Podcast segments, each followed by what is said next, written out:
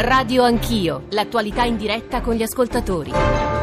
Sono le 8.36, tornate con Radio Anch'io, siete su Radio 1, Giorgio Zanchini al microfono, provo a sintetizzare quello che abbiamo fatto sinora e quello che faremo eh, di qui alle 10. Eh, noi, come sapete, abbiamo aperto con la giornata della memoria, che è un tema che percorrerà la programmazione di tutta Radio 1, insomma è il tentativo nostro della RAI eh, di dare rilievo a una giornata importante. Ora, di nuovo, uso delle espressioni, se volete, anche un po' retorico, ma a costruire anche un pezzo della nostra identità nazionale. Sono passati 26 anni dalla strage eh, di Capaci e mh, la radio ne parla in particolare, ma poi anche tutte le altre trasmissioni torneranno ad occuparsi di questo tema. Adesso la politica politica. La politica perché, come sapete, eh, ieri non voglio dire che sia cambiato tutto, ma indubbiamente sono intervenute delle novità.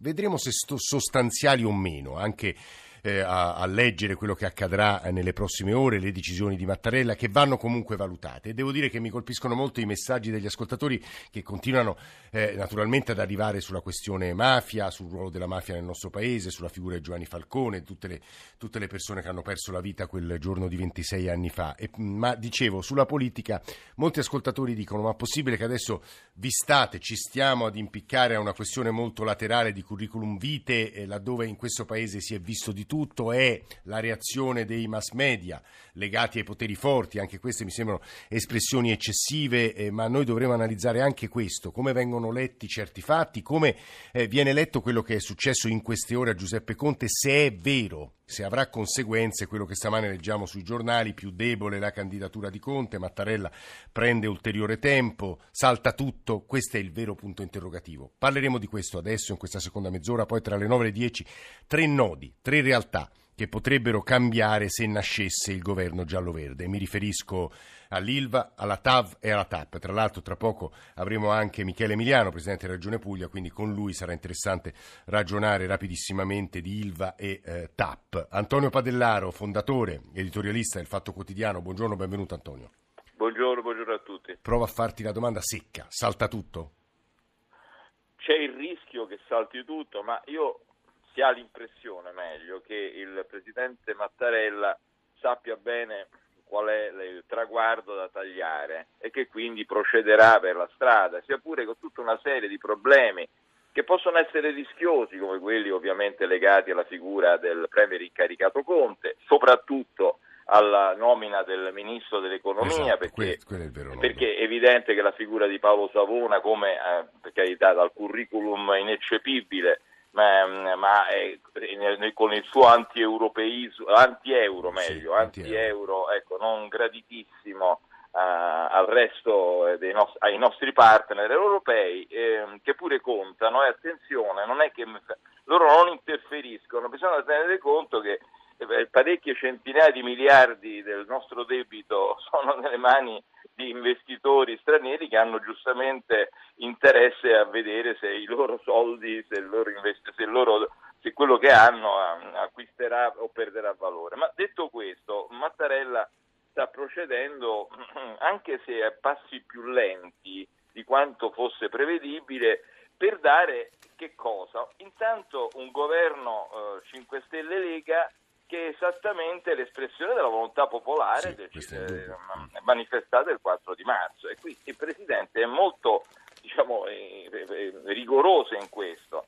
Il secondo elemento è che un governo ehm, eviterebbe, la formazione di un governo eviterebbe le elezioni anticipate, che credo siano il, il pericolo da cui tutti quanti vorremmo ecco, liberarci. Detto questo, i, i problemi sono, ripeto, due la storia del curriculum di sì. Conte certamente non rafforza l'immagine pubblica ehm, di questo giurista che peraltro ha una storia personale e professionale di tutto rispetto, ma evidentemente eh, pone un altro problema, pone eh, al capo dello Stato e non solo a lui, il problema se sia giusto che un governo politico con un, con un partito, chiamiamolo così, di maggioranza, come il Movimento 5 Stelle, 32%, ricordiamolo, eh, non debba indicare il proprio leader come premier, perché nella, diciamo, nella, fisiologia della politica questa sarebbe la soluzione giusta, no? visto che siamo in, siamo in un sistema misto, è vero, proporzionale, più maggioritario, ma l'aspetto proporzionale è prevalente e nel, nella diciamo, graduatoria del proporzionale, il Movimento 5 Stelle è il primo partito. Sì quindi ha diritto a esprimere il leader, eh, meglio il premier. Mm-hmm. Ora non si capisce per quale motivo, o bene, si capisce bene perché c'è nata una, una disputa con Salvini, non debba essere Di Maio. Io credo che se si riuscisse a, um, se Lega e 5 Stelle trovassero un accordo in questo momento difficilissimo sì. sulla figura di Di Maio Premier, avremmo risolto Antonio. una parte sostanziosa del problema. Antonio, torno da te tra pochissimi minuti perché eh, adesso faremo, farò un'intervista al vicepresidente della Camera, eh, già europarlamentare, vice segretario della Lega, ma tu hai già posto le tre questioni, tre nodi che io avrei voluto girargli e che sono la questione Conte, che cosa succede adesso e se vuole una riflessione sul curriculum vitae, la questione Europa, con delle risposte anche ieri, soprattutto di alcune figure di primo piano della Lega molto stizzite, quasi, quasi aggressive, e poi la questione governo politico. Lorenzo Fontana, buongiorno e benvenuto. Buongiorno a voi. Insomma, Padellaro in realtà mi ha già consegnato le domande che avrei voluto farle. Ma diciamo eh, che chiaramente noi ci troviamo di fronte a una situazione tale per cui eh, si è trovato un accordo fra due forze politiche che non si sono presentate assieme alle ultime elezioni e quindi si è lavorato per un certo periodo sul programma, si è stabilito un nome in comune eh, che ovviamente non poteva essere quello dei due leader perché eh, i due leader si erano presentati appunto alle elezioni come leader politici e candidati premier, ma nessuno dei due poi ha ottenuto effettivamente la maggioranza. In realtà Fontana Folli stamane scrive che Salvini non potrebbe mai accettarlo perché risulterebbe troppo subalterno anche col suo 17% versus 32%, eh? questo è il punto. Beh, chiaro, ma poi teniamo eh. conto che comunque Salvini ha rinunciato per tentare di dare un governo al Paese Salvini ha rinunciato comunque a fare in questo momento, in questo particolare momento, il leader della coalizione di centrodestra con la quale avrebbe preso più voti eh, rispetto al Movimento 5 Stelle. Quindi non dimentichiamoci mai da dove siamo partiti, perché siamo partiti da una situazione molto diversa. Salvini ha tentato di fare in modo che tutta la coalizione di centrodestra facesse un governo con i 5 Stelle, ma sappiamo che c'erano veti incrociati. Poi c'è stata è stata data la possibilità da parte di Berlusconi, adesso non so se la pensa più così, però eh, di, di, di, tentare di sì, fare questa cosa sì. per evitare le elezioni, ecco ricordiamocelo, per evitare le elezioni. Sì. Si sta facendo questo tentativo, si è, si è, stabilito che il nome di questo professore... E resta quello il nome Fontana, resta Conte. Certa, è certamente perché si è trovato diciamo, un accordo su, su questo nome, se questo dovesse cambiare è chiaro che dovrebbero cambiare anche eh, diversi equilibri all'interno. Per, eh, perché Salvini in sostanza ha fatto capire se salta questa soluzione si va al voto. Con Fontana eh, diciamo che purtroppo il problema sarebbe effettivamente molto serio, si dovrebbe ritornare a discutere di tutto e sinceramente insomma, sta iniziando a diventare.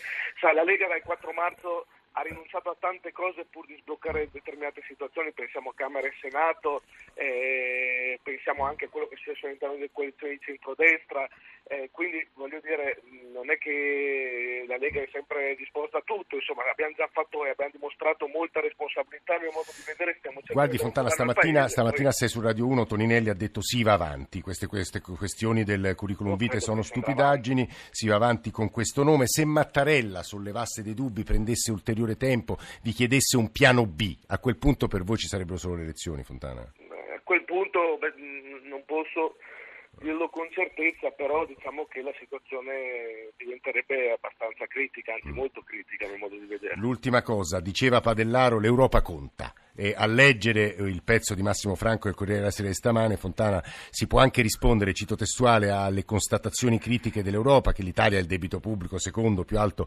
dopo la Grecia, invitando eh, la commissaria Melstrom, come ha fatto Centinaio, ad andare a lavorare o rispondere come Salvini stiano sereni agli italiani, ci pensiamo noi, però la preoccupazione è basata su fatti, su numeri, su dati, Fontana, non è possibile rispondere in questo modo a muso duro, come a dire noi italiani pensiamo a noi stessi.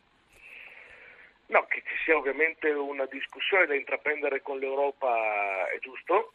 Eh, a mio modo di vedere non dobbiamo partire arrendevoli, ecco, noi dobbiamo tentare di avere un governo che quantomeno si faccia valere, perché già la situazione non è facile, ma in Europa e l'Unione Europea e gli altri paesi europei devono capire che poi è un problema che esiste anche nei loro paesi, che o riusciamo a cambiare questa Unione Europea cercando di renderla più vicina ai cittadini e cercando di fare in modo anche di rilanciare la crescita, soprattutto che è uno dei più gravi problemi in particolar modo in Italia, altrimenti le forze antisistema continueranno a prevalere e soprattutto l'anno prossimo ci sono le elezioni, le elezioni europee e non lo vedremo solo in Italia, perché lo vediamo in tutta Europa, significa che un problema all'interno dell'Unione Europea c'è. Io credo che tanti governi lo stiano capendo in questo momento. Ovviamente c'è una linea molto rigorista che è quella tedesca, che ovviamente favorisce il governo tedesco e favorisce in particolar modo la Germania, ma che crea comunque delle strutture anche all'interno dell'Unione Europea o si cerca di cambiare per fare in modo che alcune politiche possano essere... O, e qual è l'alternativa?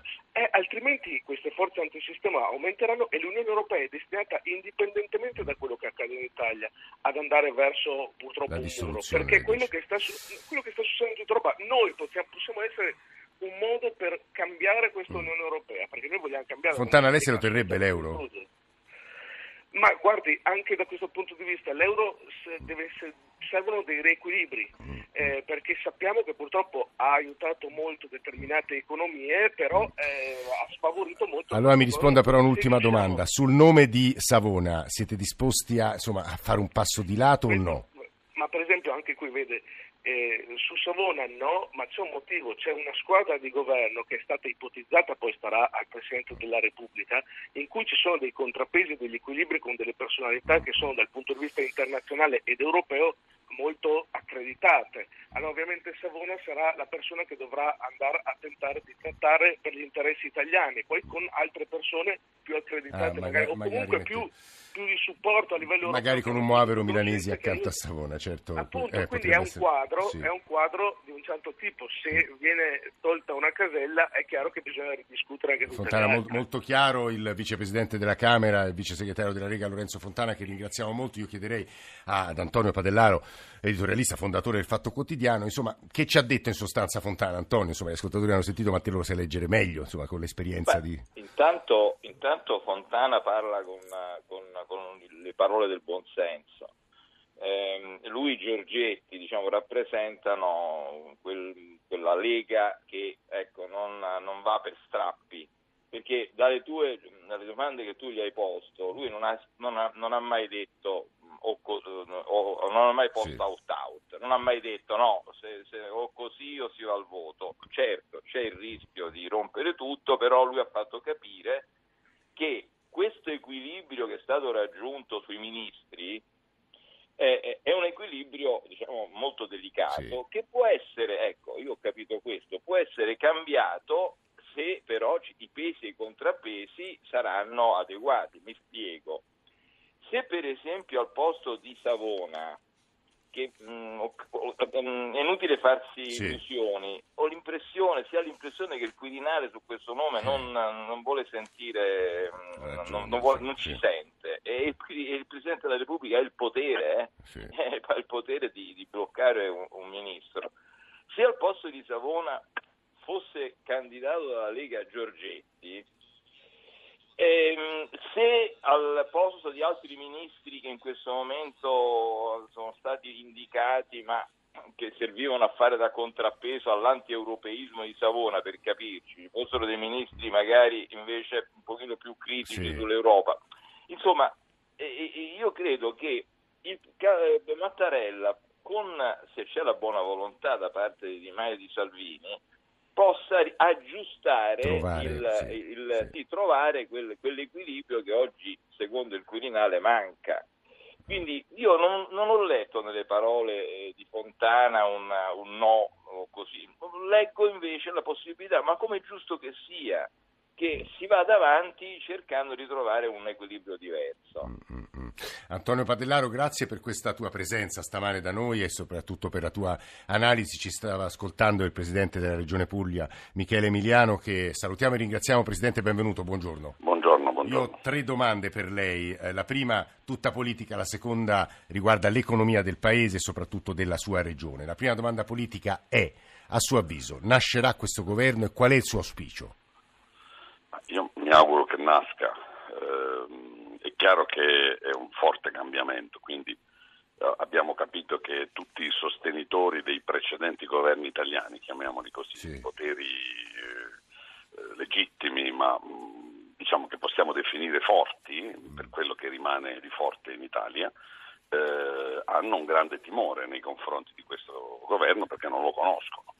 Hanno una idea televisiva di entrambi i partiti. Io ho più volte detto che Salvini è un leone in televisione, ma poi quando governano la Lombardia e il Veneto sono democristiani, diciamo, ed è un complimento quello che sto facendo, sono democristiani, amministratori attenti e persone di assoluto buonsenso. Naturalmente anche. hanno delle posizioni inaccettabili su alcune questioni che per me, che sono un militante della sinistra, sono centrali, come la questione della persona umana e l'uguaglianza di tutti i cittadini e di tutte le persone che sono sulla faccia della terra, loro distinguono a seconda della nazionalità, a seconda della religione, insomma, fanno delle cosette di marketing politico, questa è la mia mm. opinione, sono convinto che in una conversazione diretta Salvini ammetterebbe probabilmente di pensarla come me, ma evidentemente... Però lei dice è giusto che nasca anche per dare una risposta all'elettorato? Credo di sì, credo di sì, anche perché, parliamoci chiaro, questo è il governo del PD in realtà, perché l'abbiamo deciso noi questo governo non io perché ho fatto di tutto per evitarlo, la consideravo questa saldatura molto negativa eh. e ho sperato che il PD facesse il governo con il Movimento 5 Stelle. Ci ho provato, ho convinto quasi tutti, escluso uno, ed è andata come è andata. Quindi Michele Emiliano, lei sul, col, col Movimento 5 Stelle condivide, se non sbaglio, soprattutto un punto eh, la riconversione dell'Ilva. Eh, leggo adesso un'ansa appena battuta, si è eh, trattato fino a tarda notte ma l'accordo è lontano, c'è grande preoccupazione tra i sindacati, eh, tra i lavoratori e lei conosce le parole del ministro uscente con il quale ha litigato negli ultimi mesi in maniera furibonda, peraltro membro del suo stesso partito, come si fanno a dire simili superficialità dopo le parole di Fioravanti, Movimento 5 Stelle sulla riconversione dell'Ilva, o la chiudi o la risani, con quali soldi la tieni aperta a tempo? Dilettantismo di chi non ha mai gestito nulla in vita sua sulla pelle di 20.000 lavoratori. Sono accuse che in qualche modo colpiscono anche lei, Presidente. Ma guarda, a me risulta che Calenda, che non ha mai gestito nulla in vita sua, però eh, anche Fioravanti probabilmente avrà lo stesso difetto. Io purtroppo nella mia vita lunga istituzionale ho dovuto affrontare problemi giganteschi, adesso ho mm. peraltro in una giornata terribile come quella sì. di oggi, che è la giornata dei funerali. Eh sì. eh, di, di Angelo Fuggiano e ovviamente per me è dura parlare dei dettagli di una trattativa condotta in modo assolutamente certo, disastroso e devo dire anche sleale. Lei immagini che la Regione Puglia, che ha la responsabilità sia di gestire una parte degli ammortizzatori sociali, sia tutte le bonifiche e la salute dei cittadini, è esclusa dal tavolo perché il ministro che lei ha nominato prima ha ritenuto che siccome verosimilmente io non sarei stato d'accordo con lui era meglio non convocarmi neanche, una cosa che non ha precedenti nella storia italiana. Però la prospettiva di una riconversione così oscura non la preoccupa? No, non mi preoccupa perché i governi sono legittimi, sono eletti, eh. io non ho mai dato un mio personale parere, che pure ho, eh. perché non mi spetta stabilire se la fabbrica deve andare avanti o deve essere fermata. Quello che mi spetta è collaborare il governo qualunque sia la sua decisione strategica. Avevo tentato di collaborare con il governo che la voleva tenere aperta proponendo una tecnologia di gestione della fabbrica fondata su forni elettrici a gas, secondo il principio della decarbonizzazione, ma non sono mai stato ascoltato né dal governo né dal Partito Democratico su questo punto che ha tenuto un atteggiamento Presidente Emiliano, lei sa bene che se eh, si vuole la rigassificazione dell'impianto, cioè l'alimentazione che lei suggeriva, la TAP è necessaria. Questo Bentivogli, leader della, Will, della CISL, Wilm... Sì, eh, infatti ci... noi siamo favorevoli alla TAP. Abbiamo solo chiesto che anziché arrivare in una spiaggia che è l'inizio del Parco delle Dune, eh, quindi una spiaggia che sembra, che, che, che sembra una spiaggia esotica, arrivasse in una zona industriale meno pregiata. Questa è l'unica differenza di posizione. Sì, però se non noi. sbaglio, Presidente, quella zona di approdo era già stata sottoposta ad esame scartata per una serie di ragioni. Adesso potremmo fare una lunga discussione, eh sì, però eh. le garantisco che spostare un tubo di un metro e mezzo, perché spesso viene adoperata questa tecnica, di 30 km non è assolutamente un problema. Mm. È solo un in, eh, si sono intestarditi, peraltro lei e tutti i consumatori italiani dovrete pagare eh, per un'opera privata eh, la costruzione di un gasdotto che, eh, eh, su terra che arrivi tanto a sud da agganciare l'approdo, mentre se noi l'avessimo fatta approdare più a nord avremmo risparmiato 400 milioni di questo gasdotto. Ma sa, questi sono i misteri dei, dei, del Presidente, abbiamo un minuto. Come finisce a suo avviso su Ilva? Perché a questo punto il tempo stringe. Finisce come tutte le cose umane, nel senso che è chiaro che la fabbrica non può chiudere sull'istante, questo l'hanno capito mm. anche quelli del Movimento 5 Stelle, eh, ed è anche chiaro che una fabbrica non sta aperta per l'eternità. Bisogna fare una programmazione per i prossimi diciamo, 35-40 anni mm. per definire qual è il processo. Noi abbiamo proposto, se il governo deciderà di tenerla aperta, una procedura che specializzi la fabbrica su acciai diciamo, intelligenti, si chiamano, acciai che danno delle prestazioni molto particolari e che vengano utilizzate eh, tecnologie tra le quali non c'è solo il gas per il vero, eh, c'è anche l'idrogeno che consentono di abbattere fortemente l'uso del Guardi, carbone e mi, senza mi... carbone la salute dei miei cittadini può migliorare fortemente. Guardi, le parole del Presidente Emiliano ovviamente vorranno, perché torneremo a occuparci, insomma, dedicando un'ora almeno a questo tema, vorranno una replica, una riflessione ulteriore, nel frattempo lo ringraziamo molto per quello che ci ha detto, era Michele Emiliano, Presidente della Regione Puglia, GR1 e torniamo con queste questioni nodali.